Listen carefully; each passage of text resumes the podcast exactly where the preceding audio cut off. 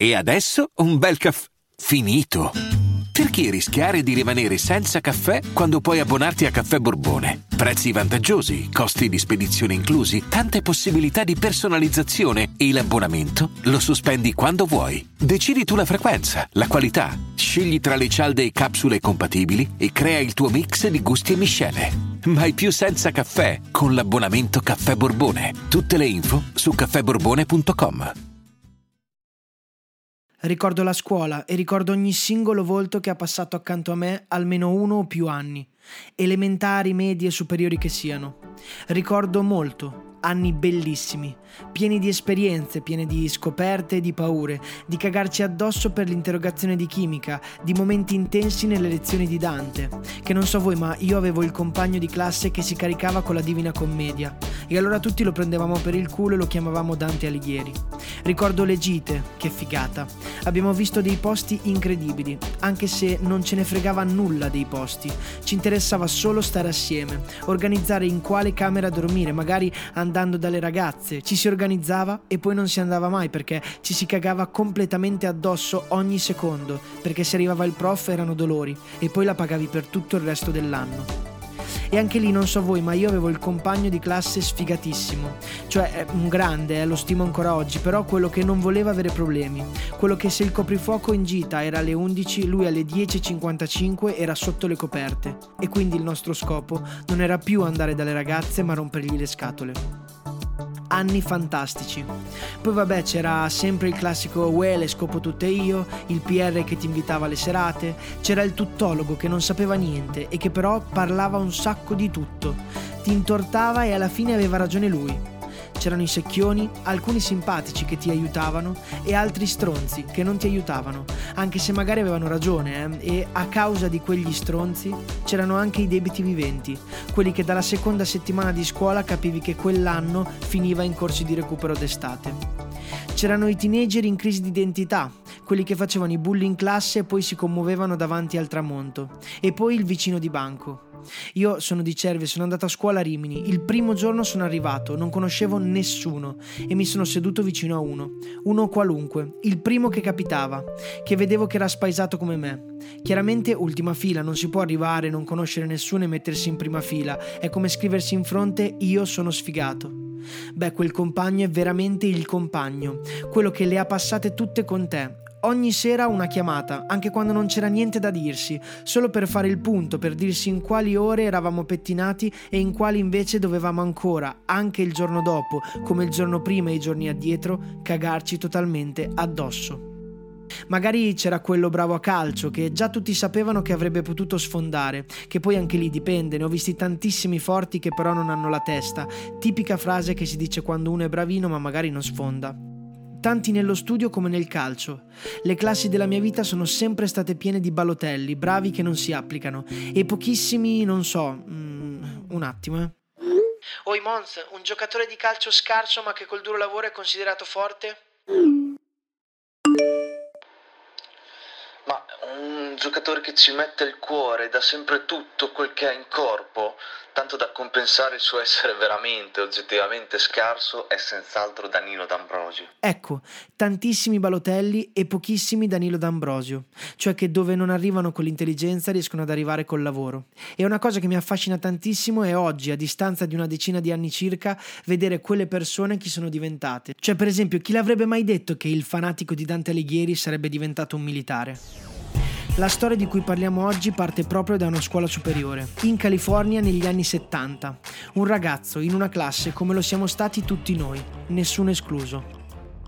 Quel ragazzo si è da poco trasferito da Chicago, Illinois, e come nella sua classe ci saranno sicuramente stati tanti dei prototipi di ragazzi che tutti abbiamo vissuto a scuola, così anche lui era incasellabile in una categoria. Lui era l'artista, i suoi compagni di liceo lo avevano anche soprannominato colui che avrà successo perché faceva morire dal ridere, riusciva a far divertire sempre tutti. Quello è il talento, quello che purtroppo per chi non ce l'ha non lo si insegna. Quel ragazzo era Robin Williams. Ho sempre sognato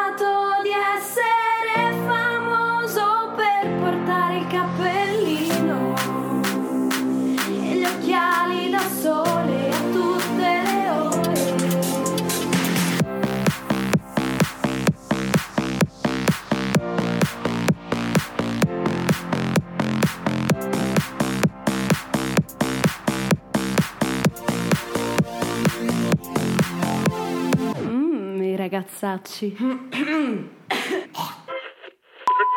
Di solito mi piace raccontare di come i personaggi diventati grandi in realtà siano delle persone normalissime, che non hanno mollato mai, ma questa è un'altra storia. Robin non è un ragazzo qualunque, è assolutamente speciale fin dall'infanzia. Lascia il Claremont Men's College dove studiava scienze politiche per dedicarsi allo studio del teatro. Secondo tutti i suoi professori del college è evidente fin da subito la profondità del suo talento. È un tipo strasimpatico e burlone nel vero senso della parola. Sembra addirittura che durante il college si iscriva al corso di recitazione solo perché c'erano delle ragazze. Faceva anche il cameriere e il mimo da strada. Quando vedo un mimo da strada non so mai se ridere o rabbrividire. Il mimo è sempre una figura controversa, uno che fa ridere ma che fa anche piangere, fa commuovere. E di primo acchito quando penso a Robin Williams penso proprio a quella tipologia di attore, uno che è in grado di farmi sbellicare dal ridere e il minuto dopo di farmi piangere profondamente. 1973. Robin Williams vince una borsa di studio per la Juilliard School a New York City, una delle scuole di recitazione più prestigiose al mondo. È una delle due uniche matricole che vengono accettati nel programma avanzato della scuola. Lui era uno e l'altro era Christopher Reeve. Non so se avete in mente dal nome chi sia, è il primo attore ad interpretare Superman nel 1978. Se vedete una foto è lui, sì, quello che avete in testa voi, il primo Superman, con cui diventa molto amico.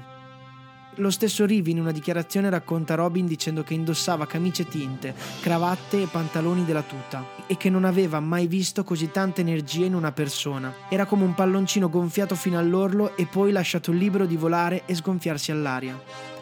Reeve subisce un gravissimo incidente nel 1995 che lo rende tetraplegico. Dopo l'incidente Robin si precipita nella camera d'ospedale, si traveste con camice, guanti e mascherina dichiarando di essere un proctologo e di dovergli effettuare un esame rettale. Bene, quella fu la prima volta che Reeve riuscì a ridere a crepapelle dopo l'incidente. E a me questo tipo di amicizia goliardica mi fa impazzire perché spesso nasconde una profondità e una preferenza nei confronti dell'altro stupenda e invidiabile.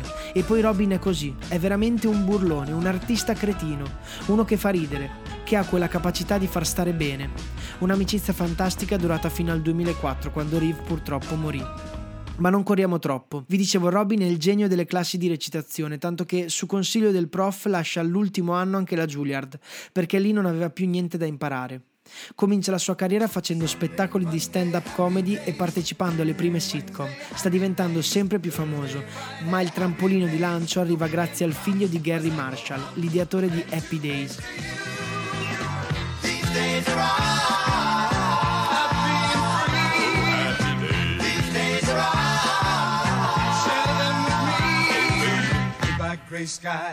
Infatti questo bambino, fan di Star Wars, dice al padre che è stanco di vedere Happy Days perché non ci sono uomini spaziali. Così Gary Marshall ha l'intuizione, decide di creare uno spin-off di Happy Days, Mork e Mindy. Mork, un alieno venuto dallo spazio su una piccola astronave, e Mindy, il suo amico umano. Quindi Gary apre i casting, sta cercando un attore che facesse la parte dell'alieno.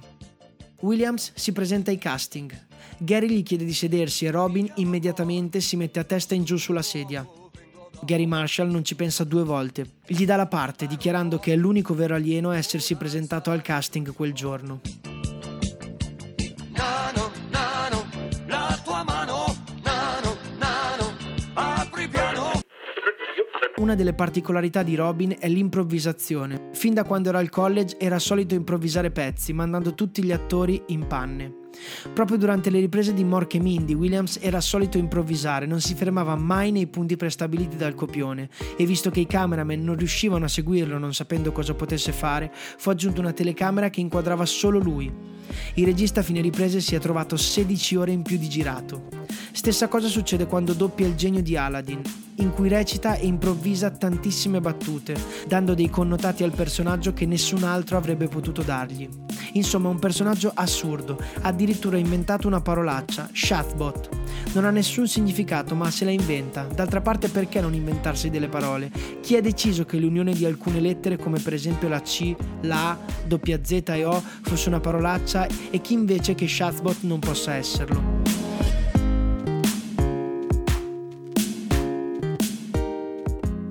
Tra le sue passioni Robin è un ciclista e appassionato di Nintendo. Chiama la figlia Zelda ispirandosi al videogioco Legend of Zelda, di cui è grande fan, e fa un sacco di cose non da persona normale, ma da genio qual era, cioè era un attore come tanti, ma un genio come pochissimi. Vi cito solo alcuni dei suoi successi. Good Morning Vietnam. Good This is not a test. This is rock and roll. Hook Capitano Uncino, Mrs. Donfire, L'attimo fuggente e Will Hunting, il genio ribelle. Questi e tanti innumerevoli altri titoli a sottolineare veramente la profondità del suo talento. Non sono io, né internet né i giornali a parlarne, ma i girati dei suoi film. È forse uno dei pochi attori che si possono conoscere dai film, perché lui è così, è come appare.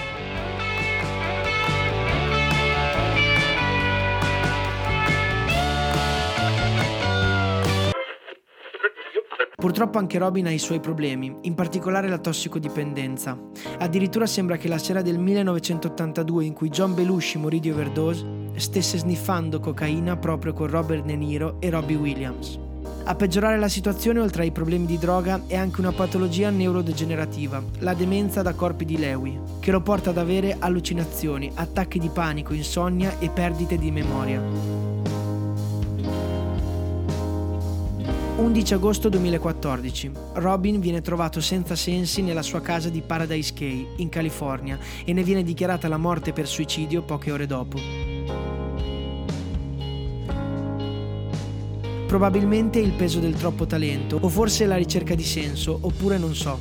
Non penso che qualcuno possa dare una risposta completa al perché qualcuno si possa togliere la vita ma anche se si è tolto la vita vorrei concludere soffermandomi su quello a cui ha dato vita, a tutti i monologhi, a tutte le esperienze, le risate e la compagnia. I suoi più cari amici lo raccontano, era uno che faceva stare bene gli altri, un genio che riusciva a modellare tutto ciò che aveva attorno a sé.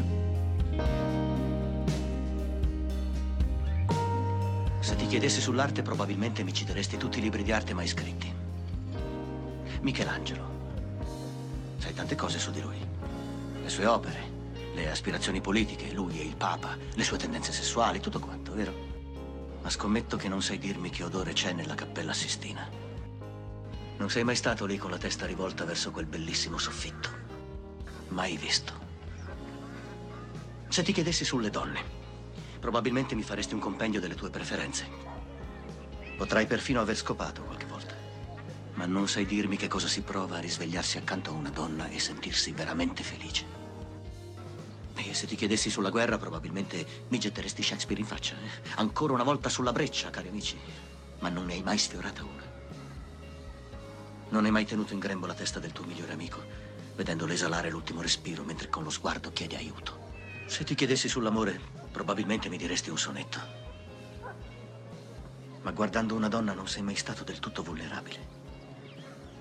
Non ne conosci una che ti risollevi con gli occhi sentendo che Dio ha mandato un angelo sulla terra solo per te, per salvarti dagli abissi dell'inferno. Non sai cosa si prova ad essere il suo angelo. Avere tanto amore per lei, vicino a lei per sempre, in ogni circostanza, incluso il cancro.